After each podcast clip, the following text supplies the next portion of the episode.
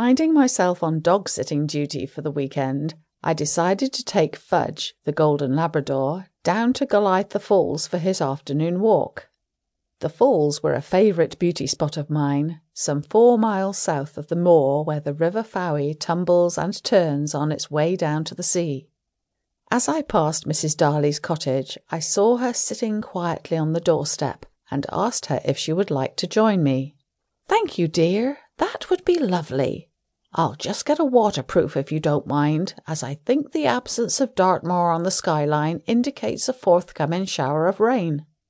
Within twenty minutes we were crossing over the small lane that separated the car park from the woodland, and began our walk along the path which followed the river as it emerged from beneath the old stone bridge.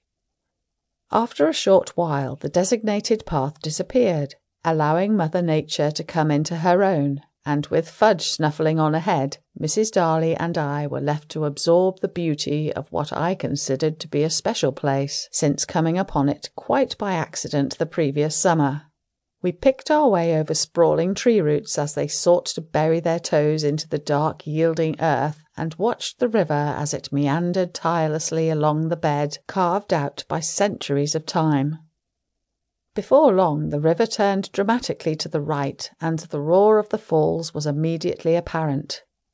The terrain became increasingly uneven, and we soon found ourselves clambering over large rocky boulders in order to appreciate the full splendour of the falls as they thundered over the rocks far below.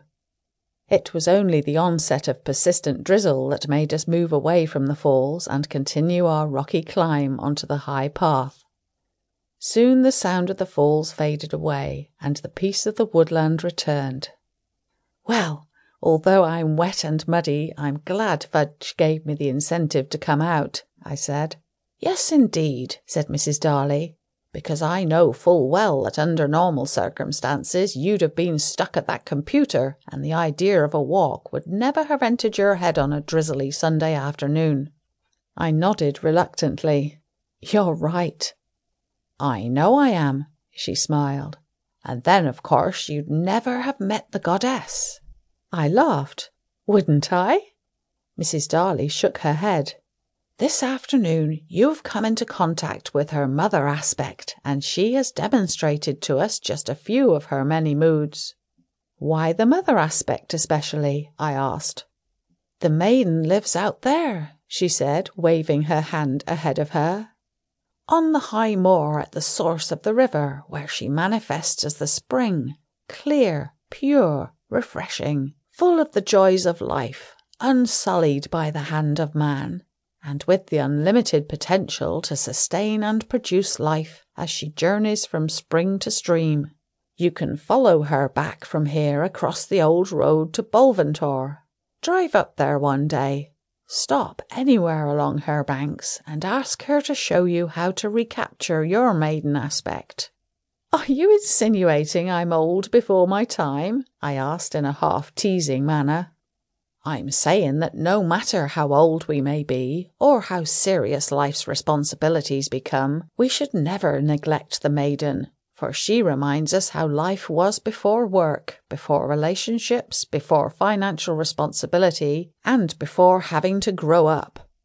She is the one who helps us recapture fun, frivolity, and childlike wonder.